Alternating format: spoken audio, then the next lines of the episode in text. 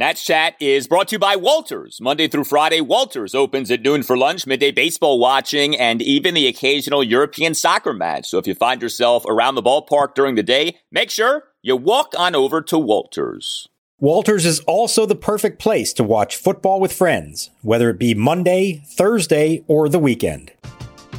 We're driven by the search for better. But when it comes to hiring, the best way to search for a candidate isn't to search at all. Don't search match with Indeed. Indeed is your matching and hiring platform with over 350 million global monthly visitors, according to Indeed data, and a matching engine that helps you find quality candidates fast. Ditch the busy work. Use Indeed for scheduling, screening, and messaging so you can connect with candidates faster. Leveraging over 140 million qualifications and preferences every day, Indeed's matching engine is constantly learning from your preferences, so the more you use Indeed, the better it gets. Join more than 3.5 million businesses worldwide that use Indeed to hire great talent fast. And listeners of this show will get a $75 sponsored job credit to get your jobs more visibility at Indeed.com slash BlueWire. Just go to Indeed.com slash BlueWire right now and support our show by saying that you heard about Indeed on this podcast. That's Indeed.com slash BlueWire. Terms and conditions apply. Need to hire? You need Indeed. Left-hander deals. And a swing and a pop-up right side should end the inning. Bell and Garcia are there. Garcia will take charge. He makes the catch, and that's seven innings in the books for Josh Rogers. One, two, three go the Marlins. Here's a fastball ripped to right. That's down and going all the way into the right field corner. Around third is Escobar. He scores as Soto slides into second and pops up out of that slide with an RBI double. Another multi hit game with two hits tonight. And the Nationals played another here in the ninth. It's now Washington 7 and Miami 1. And welcome to Nats Chat for Wednesday, September 22nd, 2021, along with Nationals insider Mark Zuckerman of MASNsports.com. I'm Al Galdi, host of the Al Galdi podcast. Well, in this season of no good Nationals starting pitching, it has not been often, been very rare, in fact, that a Nationals pitcher has even teased going eight innings. It's happened an amount of times that you can count on one hand this year. Max Scherzer did it. Patrick Corbin actually did it. Joe Ross did it. Just the fact that I'm bringing this up on a night on which Josh Rogers was pitching tells you all you need to know right now about how Josh Rogers is going. He was outstanding in what ended up being an easy breezy Nationals win at the Miami Marlins on Tuesday night. 7 1 the final in game two of a three game series. That's now 62 and 89 on the season. So a win away from making sure that they do not lose 100 games this season. But, you know, one of the inside jokes we've had here on the Nats Chat podcast this season has been Tim Shovers asking us, is this guy now the ace of the national staff? Is that guy now the ace of the national staff? Because obviously, since Max Scherzer got traded, nobody has been the ace of the national staff. But, Mark, I ask you, is Josh Rogers now the ace of the national staff? I don't know if he's the ace, Al, but I can say with definite certainty that at this point, with two weeks to go, Josh Rogers and Paolo Espino are carrying the pitching staff. Yeah. Just like we saw we expected all along. Josh Rogers and Paolo Espino, who'd have thought it? I have no idea if this is legit or if this is just some bizarre flash in the pan, but it's been a lot of fun to watch. They're having a blast with it. He's having a blast with it. It's really been a breath of fresh air seeing this guy pitch, seeing the emotion that he plays with, the joy that he pitches with. And you mentioned how rare it is for them to have a guy go that deep in a game. They had not had a pitcher take the mound for the eighth inning, a starting pitcher take the mound for the eighth inning since Patrick Corbin on June 15th. We're talking three months since anybody had done that. It is astounding. And again, who would have thought that the one to break that streak would be Josh Rogers? And it was like no debate that he deserved to be back out there. He was cruising. It was absolutely the right thing to do. And, and I do think it was the right decision to pull him when he got into a little trouble there. But what a great performance. And again, we're going to try to put this in the larger context. And I don't even know if we should just enjoy this for what it is. And if it keeps happening, great. If it doesn't, he'll always have this September surge. So Josh Rogers on Tuesday night, one run in seven and two thirds innings. Josh Rogers, the same Josh Rogers who the pitching starved Orioles said no thank you to, that Josh Rogers, one run in seven and two thirds innings. He gives up just five hits, a homer, a double, and three singles, issues two walks and a wild pitch, has four strikeouts. He worked quickly again He threw strikes again, 67 strikes versus 36 balls on 103 pitches. He made a great defensive play. He deals the 1 2. Swinging a slow tapper right side. It's going to be a fair ball. Rogers shovels with his glove to Bell and somehow gets the out. What a play! As uh, Rogers on a soft grounder toward first base by the speedy Jazz Chisholm Jr. made a diving backhanded scoop and flip with his glove to Josh Bell at first base for the first out in the bottom of the sixth inning. Mark, that might be the most impressive defensive play a Nationals pitcher has made this season. Like, I don't think I'm being hyperbolic in saying that. That was a really good play, again, with a guy in Chisholm who we know can run so quickly. Yeah, I think that's the key is who's running down the line. It's one of the fastest players in the league, certainly on the Marlins.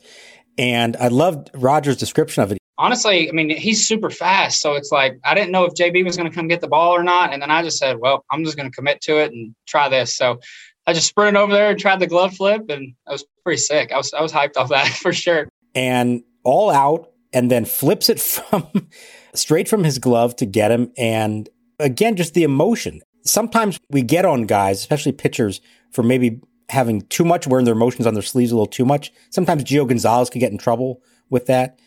But there is a certain, if you know how to harness it and use it to your benefit, and I think that's what Josh seems to be doing here, it's really a lot of fun to watch. And it, the other guys feed off that stuff. They really do. I don't think it's a coincidence that they're playing good defense behind a guy who works like that, who works fast, who has so much energy, as opposed to somebody who's taking all kinds of time between pitches and nibbling around the strike zone and all that kind of stuff. I think there's something to be said for it. They love playing behind this guy and it shows. Yeah, I mean, he does that body rocking thing, which is so, you know, odd, but it's funny and it's quirky but it works. It kind of fits with the way he is. He very much comes off like he's just happy to be pitching at the major league level. It's not unlike what's gone on with our guy, the secret weapon, Paolo Espino, this season. Rogers gave up his run in the bottom of the fifth, a one out homer by Nick Fortes to left field on an 0 2 pitch. So for Josh Rogers now, he's made four major league starts for the Nats this season, 25 innings of work. His ERA is 216. His whip is exactly one. Like you said, who the heck knows what any of this means?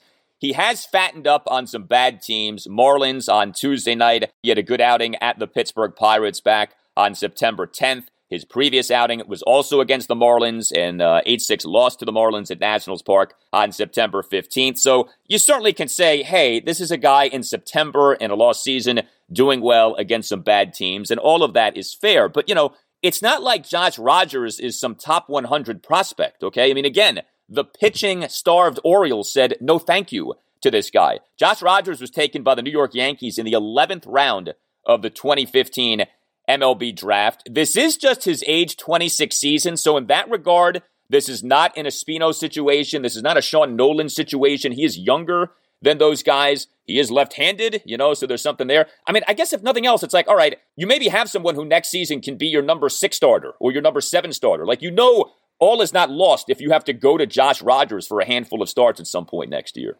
Right. And I think the key there, like you said, is he's just 27 now. So this isn't some guy at the tail end of a career that never panned out.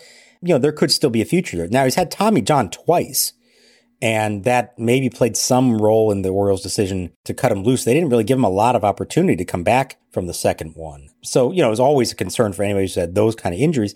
But you're this young, there's not a ton of mileage on the arm. He seems to be developing as a pitcher, learning new things. I mean, he was throwing a new changeup grip that he learned from Jim Hickey. I should point out here, we've talked about how you don't necessarily always hear Hickey's name brought up.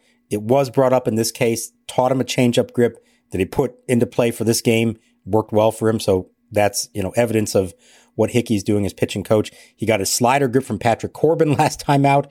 So, I mean, he's, he's adapting and having some success. And again, I don't know what it means, but he's not somebody that I would just completely write off because of the age, because he's left handed.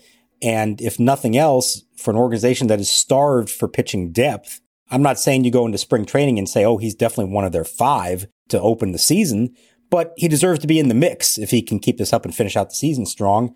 And there's nothing wrong with having another guy who, you know, could figure into the mix because you know they're not all going to pan out. They're not all going to be healthy. So here's one more to add to the uh, to the equation. I would bet Rogers having undergone Tommy John surgery twice is seen as a positive by Mike Rizzo. They have a thing for guys who've undergone Tommy John. It's amazing. I-, I bet like when Rizzo was doing the pros and the cons of Josh Rogers, that's in the pro column. Oh, he's had Tommy John twice. Oh, wow. Now we even like him more. yeah, they've had a few. Shawn Kelley had had two. Daniel Hudson had two. I'm trying to remember if they've had a starter who's had two Tommy Johns. Who am I forgetting here? But I don't know that it's legitimately in, in the plus column, but they're certainly not scared off. Let's just say that by guys who've had it. No, not at all. Who knows how much mileage is left on the arm? Maybe there's a lot with his uh, twice repaired elbow. Are you a law firm partner looking for a better situation for your practice and a blockbuster contract worthy of Juan Soto? If so, you should call Mason Kalfas of Zenith Legal in Washington, D.C. Works with law firms and lawyers on finding the perfect match. No platoons, just superstars. Some lawyers switch firms because of conflicts, some lawyers switch firms for a better platform for their practice, and some lawyers switch firms for more money. You need the Scott Boras of legal headhunters working for you, and that's Mason. Mason will work with you to find a better fit for your practice and ultimately the best deal for you and your entire team. Call him today at 202 486 3535 or check out his website, zenithlegal.com. This is an unprecedented time in the legal market, and many top firms are looking to expand. Call Mason today. Zenith Legal also works with associates and distinguishes itself on personal service. Zenith Legal doesn't just spam resumes out to law firms. Zenith Legal talks to the right people and gets your resume in front of the decision makers who matter. Whether you are a Rainmaker partner or a mid-level associate, give Mason Kalfas at Zenith Legal a call today to accelerate your career. Call today 202 486 3535. Hey Nats fans, are you looking to buy or sell a home or an investment property? If so, contact Jamie Coppersmith and the Coppersmith Group at McEnearney Associates. A huge Nats fan right from the get-go in 2005, Jamie has repeatedly been recognized by Washingtonian Magazine as a top producing real estate agent across the DMV. Referred to by a client as a Jedi Master of real estate, he will bring his expertise to bear on your behalf, helping you understand and navigate this challenging real estate market. Jamie is a five tool agent who's as patient as Juan Soto at the plate he has his own version of Moneyball, a strategic and statistical market based analysis that balanced with a deep respect for your specific real estate needs, goals, and timeline. So whether buying or selling, call Jamie Coppersmith today at 202-525-7471 or visit his website at thecoppersmithgroup.com. That's Coppersmith with a K. We're driven by the search for better. But when it comes to hiring, the best way to search for a candidate isn't to search at all. Don't search match with Indeed. Indeed is your matching and hiring platform with over 350 million global monthly visitors, according to Indeed data, and a matching engine that helps you find quality candidates fast.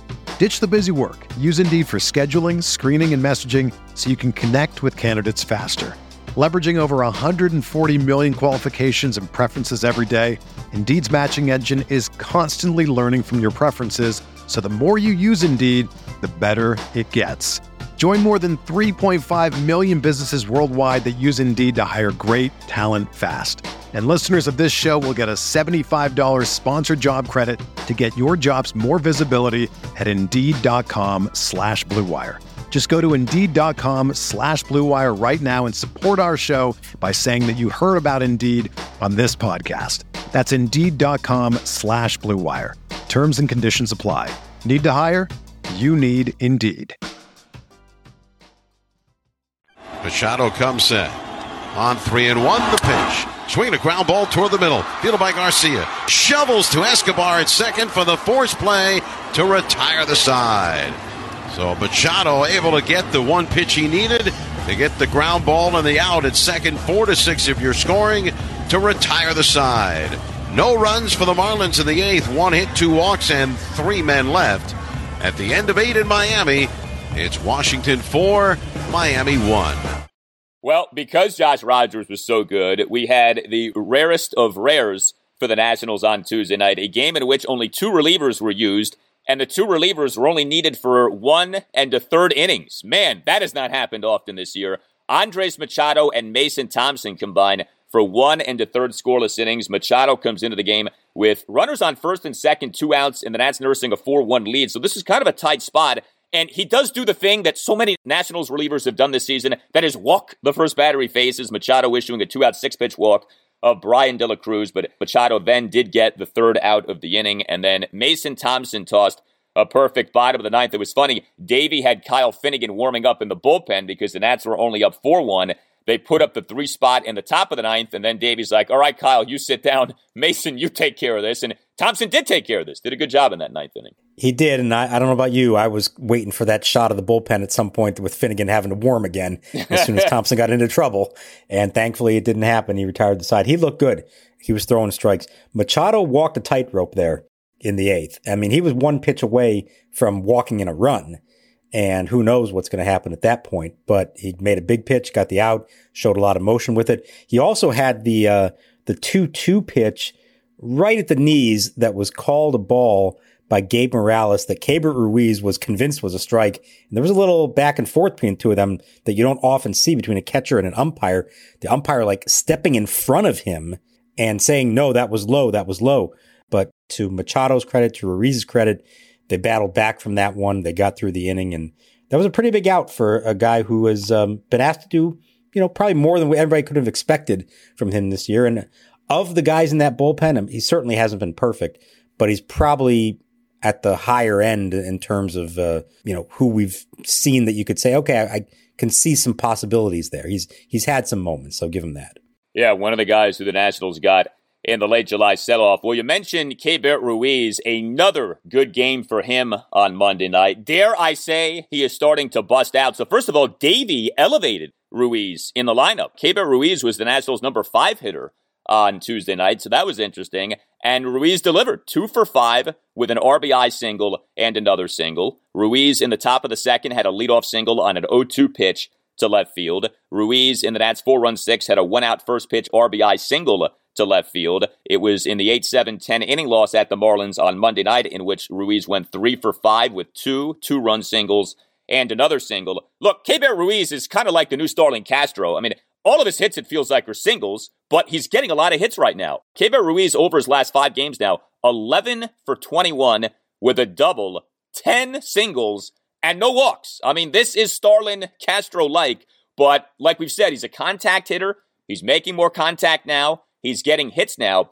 And the other thing, too, with Ruiz's night that I thought was interesting, Josh Rogers said that because he had worked with Keibert at AAA, there was a comfort there. We haven't always seen comfort with Keibert and some of these pitchers this season. It felt like you had that in effect on Tuesday night. So a good offensive game for Ruiz, and it certainly felt like a good receiving game for Ruiz as well. Yeah, I think that did make a difference. Just the fact they know each other a little bit from having been in Rochester already, and they both talked about it afterwards. And, you know, at the plate, I'm not terribly worried here. I think the power will come. I think what's interesting here is we saw the way it started was a lot of pop ups from him, just not making good solid contact, but still making contact. And you said, okay, eventually that's going to start to turn into hits. Well, we're now seeing it turn into hits, and those have been mostly line drive or ground ball singles with a, little better contact. I would bet the next step, and they're running out of time for it to happen, but hopefully it does within the last week and a half of the season. The next step is going to be for those to start to be elevated a little bit and to start to hit the ball in the gaps and maybe even one or two over the fence. And I would not be surprised if we do see that. It seems to be following a progression. I think you can tell that the skills are there as a hitter, that he's not flailing away up there. He knows what he's doing. It's just a matter of kind of getting it all in sync and hopefully there's enough time left for him to do it. But even if he doesn't, look, with the Nationals, he's now hitting 278, 15 for 54. Not hitting for power, like you said, but making a lot of contact. He's only struck out four times in the 56 plate appearances. So, I mean, that's very good. And when it's all said and done, I think we're going to look at it and say, all right, I don't think we have to be terribly concerned about him. There was a point you're kind of like, well, let's, we haven't really seen anything yet. Let's start seeing something. Well, now we're starting to see it. You can tell that there is something there from him. Well, there is certainly something there for Juan Soto, who again got on base multiple times on Tuesday night. Two for four with an RBI double, a single, and a walk. And he reached base via error. Now, reaching base via error does not count towards your on base percentage. But I was thinking about it because, you know, we've been monitoring the thing that you've been noting of Juan Soto reaching base four times in a game. I almost feel like this is that Seinfeld episode with Paul O'Neill where Kramer says O'Neill will hit two homers, but the second one ends up being a triple with an error. So does that really count as a second homer? Soto reaches base four times on Tuesday night if you count the air, but technically you're not supposed to count the air. So I'm not sure how we do the accounting on that. But bottom line, Juan Soto got on base a bunch more times on Tuesday night. Officially, by MLB standards, it does not count because it is an 0 for 1 right. when you reach on an air. But if you use baseball reference like I do, they give you the options. You can choose times on base not counting errors and times on base counting errors. So if you do that one, he, you can add another one to the list. And I guess it's now 23 times that he has uh, reached base four times in a game. But officially, it's uh, still only 22 because he only gets credit for three in this one, but keeps doing it all. I mean, the, what I was going to say, he did finally strike out for the first time in forever. I think it was 43 plate appearances without a strikeout. I mean, that's remarkable because Here's a guy who takes a healthy cut every time. This isn't Alcides Escobar up there just trying to fling his bat at the ball and make contact. I mean, Juan Soto is taking big cuts. But when he does and when it's in the strike zone, he's making contact and he just does not strike out. It's really been something to watch. And for whatever concerns there were early in the year about, well, maybe it's an off year for him. No, it's really not. The OPS is up to 994. I mean, he's got a great chance to finish with a thousand OPS, which is just remarkable. Yeah, Juan Soto now on the season Major League leading 462 on base percentage, Major League leading 128 walks, had a big double in this game on Tuesday night in the Nats three run ninth. Soto, a two out RBI double that he ripped into right field for that 7 1 Nationals lead. He had a two out single to left center in the top of the first. He drew a two out four pitch walk in the top of the third. Yeah, the error on base percentage thing is interesting. That's been a debate in the analytics community for years. The idea of should you count reaching base via error? Because there are times when the batter has a lot to do with the air, right? Especially like if you're a fast hitter. Now, it's hard to, to like discern, okay, when did the batter impact the error taking place versus when did the batter have nothing to do with the error taking place? Like Soto reached base on Tuesday night due to a missed catch error on a Marlins reliever, Anthony Bass. So did Soto have anything to do with that? I don't know. Like you, you know, you have to start playing like the role of mind reader. But for some guys, there is something to them reaching base via air. And there should be some sort of accounting for that. If nothing else, maybe you just keep track of how many times in a season a guy reaches base via air. Right. Somebody like a Trea Turner, uh, yeah. Ichiro Suzuki in his prime, someone who can sort of force the issue, Jazz Chisholm, where if you're a third baseman or a shortstop and you got one of those speedsters up and they slap the ball to you, you better believe you're feeling the pressure to get the ball out of your glove as quickly as possible and get it over to first base because you know there's no margin for error. So yeah, I think those are cases where the batter can sort of help force the air. In this case, not as much, but you know, we've talked about it. It's one of the, the great or bad things, I suppose, about baseball is that the numbers that we have grown accustomed to over all these decades, the things that we sort of hold as sacrosanct, like batting average and ERA and on base and all that, there are gray areas to it. It's not as clear cut as we want to believe it is. There's a lot of interpretation from official scores and plays that show up in a scorebook as one thing, but if you watch it, you can tell that there was more to it than a simple 0 for 1 or a 1 for 1. Yeah, no doubt. Well, Alcides Escobar had another interesting game on Tuesday night. Of course, he and that 10 inning loss on Monday night had an eventful game, two big defensive miscues. So they actually changed one of the errors to a non error uh, after the game, but two big defensive miscues, although he did have three singles in that game. Escobar in this win on Tuesday night, one for four with a two run double and a walk. Now, the two run double was big. Three run ninth, Escobar, two out, two run double to left field for a 6 1 Nats lead. But I thought it was actually the walk in the inning in which the walk took place that is more interesting to talk about. So, in the Nationals' four run six inning, Alcides Escobar drew a leadoff five pitch walk. He advanced to second on a wild pitch and then scored on that Keibert Ruiz one out first pitch RBI single to left field as Escobar ran through the Marlins catcher, Nick Fortes, in a home plate collision. First pitch, line drive base hit left field through the hole. Escobar is going to try to score. Brinson up with the throw, coming in toward the plate. It's up the line. Collision between Escobar. He plows over Fortes. The ball to the backstop, going to third is Bell, and he's safe there. And Fortes is down, so is Escobar.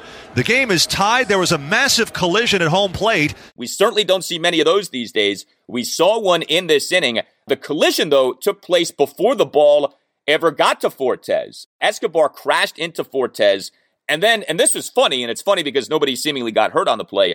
Escobar, like, just fell onto home plate to score the run. You know, like it was just, he crashed into Fortes, ran him over essentially, and then just dropped onto home plate to score the run. And maybe the best part of the whole thing was because there were like 15 people in the ballpark, this felt like one of those games in which there were no fans last season. And so you heard the play happen. You heard, if you watched the game on TV, a loud grunt when Escobar collided with Fortes. So there was a lot to take in with that play, I thought. Yeah, that was something we've seen two of them now in just this month alone. Remember the Stevenson play, a dramatic play against the Mets. That's right. At Nationals Park. Baez throw to the plate, the tag,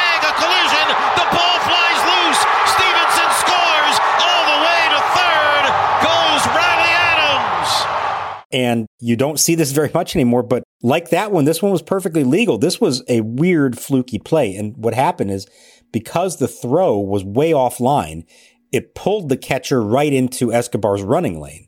So he couldn't do anything at all. All of a sudden, he's bearing down on the plate, and all of a sudden, the catcher gets right in his way, and there's nowhere for him to go. So there's nothing wrong with what he did. That is legal. You're allowed to do that. But a weird play you don't see very often, at least not at this point. And thankfully, they're both okay. You know, you were a little concerned about that. But that was a pretty major collision. when they both go down, you know, it's kind of like a like out of a Rocky movie. You're like waiting for the which one's going to get up first on the on the ten count. You know, is one of them going to get up? They're both going to stay down. Thankfully, they're all right. But Fortes had a wild game behind the plate. Three passed balls. That collision, he he struggled back there. I don't know the book on him, but that was a, an uncomfortable night for him behind the plate. Yeah, the Marlins were very sloppy in this game. You mentioned the pass balls, bunch of wild pitches by the Marlins, three errors by the Marlins in this game. But the Nats did hit again. I mean, seven runs, nine hits, four walks. You know, I mentioned Escobar, who had some bad moments on Monday night, doing well on Tuesday night. Luis Garcia, another GOAT from Monday night. He had the base running blunder in the top of the 10th inning. But Garcia in that game did have multiple hits. And Garcia on Tuesday night, two more hits, two for four with an RBI single and another single. That Nats four run six. He had a two out RBI single that was hit hard up the middle, was unable to be handled by the Marlins shortstop, Miguel Rojas, for a 4 1 Nats lead. And then Garcia in the Nats three run ninth, a one out single to right field. You know, I know with Luis Garcia, it's been kind of up and down here, but it does feel like over these last few weeks, we've seen more of a pulse from him offensively.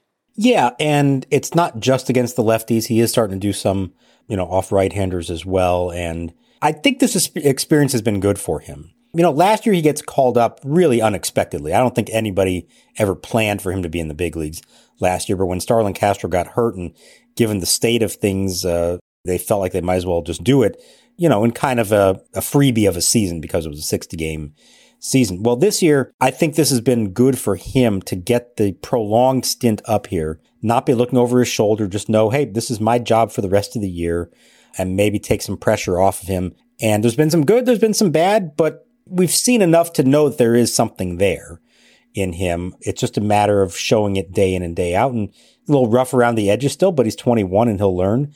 I like the fact that as we're getting here towards the end, he looks like a better player now than when he first came up. We've talked so much about guys who've gotten worse after getting here, who've regressed for whatever reason. I think we can start to put him in that category of a guy who has improved. And that's a really encouraging sign. Nats Chat is sponsored by Silver Branch Brewing Company, located in downtown Silver Spring, only a one minute walk from the Silver Spring Metro station. Silver Branch is a perfect jumping off point to Metro down to the game. Park at the Cameron Street parking lot and meet up with friends for a beer and a bite to eat before metroing down. You can also get Silver Branch beer at Nationals Park. Beyond the Gnome World, one of Silver Branch's four flagship beers, is available at District Drafts at Section 223. Brewed to be light and refreshing, Beyond the Gnome World won a gold medal for the Saison beer style at the Great American Beer Festival last year. Beyond the Gnome World is deliciously dry and thirst quenching and the perfect beer for hot summertime ball games. You may not be familiar with Saison, but take our word for it, baseball season is the perfect season for Saison, and buying from District Drafts to support your local breweries is a gnome run. Go to section 223 and try Beyond the Gnome World the next time that you're at Nats Park, and make sure you stop by Silver Branch, located in Metro Plaza, just steps from the Silver Spring Metro. Silver Branch Brewing Company, when you come in, let them know that the Nats Chat podcast sent you. So, with this issue of Nationals player development, and you know, this really has emerged as probably the root cause, or at least the number one root cause for what we've seen with the Nationals this season. The bad player development, the bad farm system put the Nats in this position to begin with, probably more than anything else. Interesting news emerging on Tuesday afternoon. Multiple reports that the Nationals have fired a bunch of minor league coaches. Now, these are names that most people listening probably have never heard of, but these are significant names in terms of what these people did. Tommy Shields, high A manager, gone. Gary Thurman, outfield and base running coordinator, gone. Pat Rice, low A pitching coach, gone. Brian Rupp, double A hitting coach, gone. Do you take this, in fact, as a recognition from Mike Rizzo, from the Nationals organization, of our player development hasn't been good enough and changes need to be made? Or do you think this is more just, hey, inevitably, organizations make changes in the minors and it's not necessarily indicative of some larger thing going on? Well, so there's always going to be some turnover of minor league staffs at the end of a season. And let's point out that this happened the day after the season, or two days after the season ended for all but AAA. So single A, double A, they're all done now. So if you're going to make changes, now would be the time that you inform them of that. So I think some of that is just naturally going to happen anyways. But as we've been pointing out, this is an area that I, I think we're all watching closely and wondering if there's going to be more than just the traditional turnover. And this suggests there may be more than just that going on. Now, it's not a clean house across the board. It's, you know, a handful of, of calculated moves. I'll be interested to see once the AAA season is over, and they're not going to end until October 3rd, same as the big leagues, which is unusual. Usually the entire minor league season ends in early September, but because they got off to a late start this year, they're letting them finish it out. So I'll be curious to see if there's any changes there as well. And also just within the front office, you know, there are people who work in player development that are not specific coaches, but they're in charge of kind of running the whole system. So I think we have an incomplete picture right now. I think by the time we get to maybe November, we're going to have a better idea of uh, there are some wholesale changes going on or these more calculated bits and pieces here and there. But I do think it is going to be something that they're uh, focused on. And I would imagine that to some extent, the moves that we heard about today are with that in mind and not just necessarily a standard end of season, we're going to make some changes kind of thing. Yeah, you would think. I mean, it's hard to ignore what has happened to the Nationals farm system. It's hard to ignore how bad things have gotten from a player development standpoint, from a drafting standpoint for years. And look, as much as we love Mike Rizzo, I mean, this starts with him, so he's got to bear some of the blame for all of this. But I brought this up to you a few episodes ago. That sell off in late July was so aggressive and so unapologetic. I mean, it really reeked of a recognition internally of we're screwed up. We got to fix some things here. And so I do think we're going to see some real changes. And I would tend to think what we had reported on Tuesday afternoon is the start of that. But like you said, you do get inevitable change. So I, don't want to jump the gun on this either and say, oh, well, this means all these things we thought all along. Like, let's go ahead and see. Now, to the point of guys not doing as well with the Nationals as maybe guys would do elsewhere and people getting worse or people not improving enough. We got this email from Fred Dan. You can always email us, natschatpodcast at gmail.com. Has to do with Jon Lester. Writes Fred, why is Lester so much better with the Cardinals? Can we infer anything that ties back to the huge gap in developmental success between the two organizations? And we noted this uh, on the previous installment of the podcast. Lester has been better with the Cardinals. I mean, it's all relative. But Jon Lester, over 16 starts with the Nationals, had an ERA of 5.02. Lester over 10 starts with the Cardinals has an ERA of 4.02. And if you look at some of the peripherals, things like, you know, hard hit percentage allowed, things of that nature, exit velocity, the peripherals are better. Now, they're not substantially better, but they are better. And it does make you wonder, like, are the Cardinals doing anything with Jon Lester that the Nationals did not do? Is this just, you know, Lester lucking into some things? I mean, the National League Central isn't something that overwhelms you. There are some really bad teams in the NL Central. Maybe he's uh, benefited from that. But, you know, you think about, okay, Lester's been better with the Cardinals than he was with the Nets. Max Scherzer has taken his game to another level with the Dodgers. You know, I think it's fair to ask the question of are these organizations doing things with these guys that the Nationals were not doing with these guys? Well, I don't know. I'd put those two in the same category. I think we talked about with Max the other day. I am sure that there was a reinvigoration on his part to go to LA on a team as loaded as that one and understand that, okay, he's now trying to help the defending champions get back into it and, and really lead that staff of stars into October. And he was pitching well for the Nationals. So uh, he wasn't having a down year. Last year was a little different story, but I think Max was already on that path. Now he's taking it beyond that with LA. But I think that's a motivation thing more than anything else. Now with Lester, I do think it's interesting. And, you know, I don't know the exact answer here, but the thing that does strike me about the situation he's in now is that he's working with a catcher named Yadier Molina and a pitching coach named Mike Maddux, two of the best at what they do. Maddux, of course, former Nationals pitching coach under Dusty Baker. And Yadier Molina, Hall of Famer, and, you know, nobody knows pitching staffs better than Yadi. So I do wonder if that has had a positive influence on him and if they are able to pick up on some things and help guide him through it as guys who also saw him for years on the opposite side with the Cubs in the same division. For whatever reason, Jon Lester here was never felt like he fully fit in with this team. And I don't know if that's because of the performance. Maybe it's because he, you know, was had the thyroid surgery in the spring and then ended up on the COVID list to start the year. He just never found his footing and it never really felt like he was ingratiated here with the Nationals. And for whatever reason, it's working for him in St. Louis. Good for him. Good for them. I'll be curious to see where it ends up and, and what this means for him that maybe his career isn't over yet. Maybe he's still got more to go. But I do wonder in that case, how much do Yadier Molina and Mike Maddux deserve some credit for what he's doing? When the Orioles sold off in 2018, one of the things that really stood out to me was okay, so they traded, as people may remember, Kevin Gausman and Darren O'Day to Atlanta and traded Zach Britton to the Yankees. And I believe Gausman said this, and I think Britton may have said this too. They basically said, while with their new teams, boy, this team does things differently than the Orioles did. And they talked about how these teams really used analytics and how it was really helping them.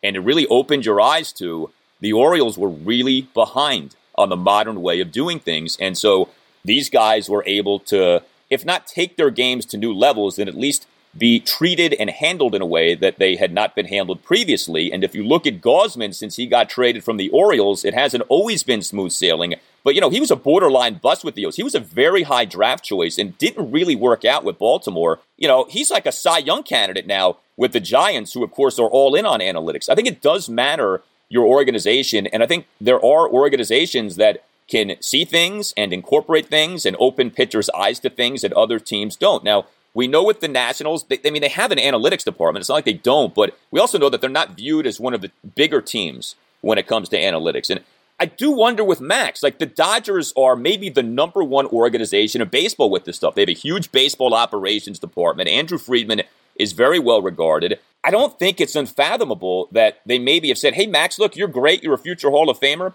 We've noticed some things. We just want you to t- take a look at some things. And maybe that's helped him go from having a really good season with the Nationals to now having a season in which he's maybe the number one contender now for the National League Cy Young Award. I mean, he wasn't viewed that way with the Nats this year. He was having a good year, but not a year like that. I think it's just something to think about. And with Lester, same kind of thing. Like maybe the Cardinals are doing things from a like a pitching science standpoint. We don't know. These teams don't. These teams don't like to talk about the things they do with this stuff. So you're you're left to kind of wonder and ponder. But I think it's fair to ask these questions, especially with the Nationals and all of the guys who, like we've said, have like gotten worse with them, not better. So yeah, we can't answer any of this definitively, but I don't think it's wrong to wonder about these things.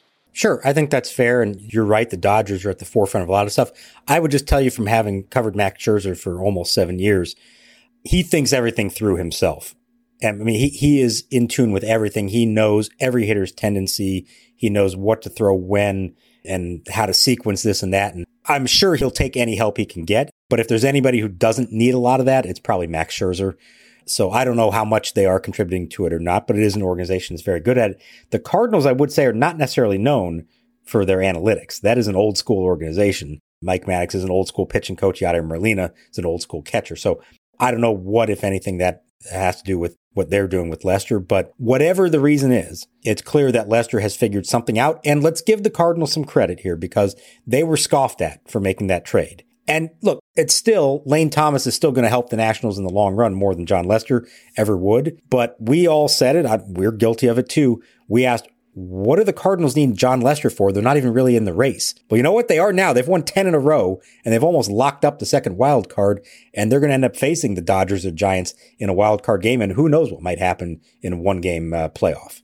Yeah. And that's why you wonder, did the Cardinals see something that made them say, if we get our hands on this guy, we can fix some things because it never made sense to make a trade for a guy with an ERA plus five who looks shot. I, I, mean, the conversation with Lester with the Nats was this guy's done, you know? And the Cardinals get him, and he's been halfway decent for him. So I do wonder if St. Louis looked at Lester and said, hmm, you know, if the Nats just did X, Y, and Z, they could get some decent production out of this guy. We'll do X, Y, and Z, and Lester's doing well. So we don't know. We don't know, but we do wonder.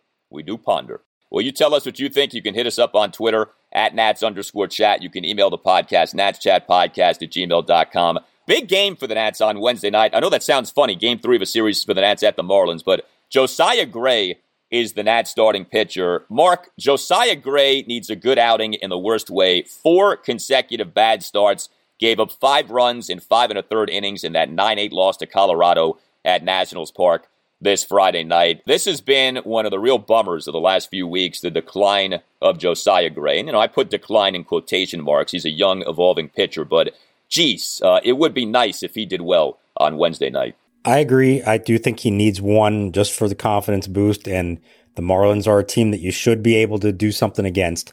Uh, you would really like to see it from him in this one. And number one, limit the walks, which has suddenly become a problem for him. And then number two, hopefully limit the home runs, which we know has been a problem for him. Even when he was pitching well, that was a problem. So this is a Marlins team that does not draw a lot of walks and does not hit a lot of homers. So you would think it's a good matchup for him, but let's see how he actually puts it into practice.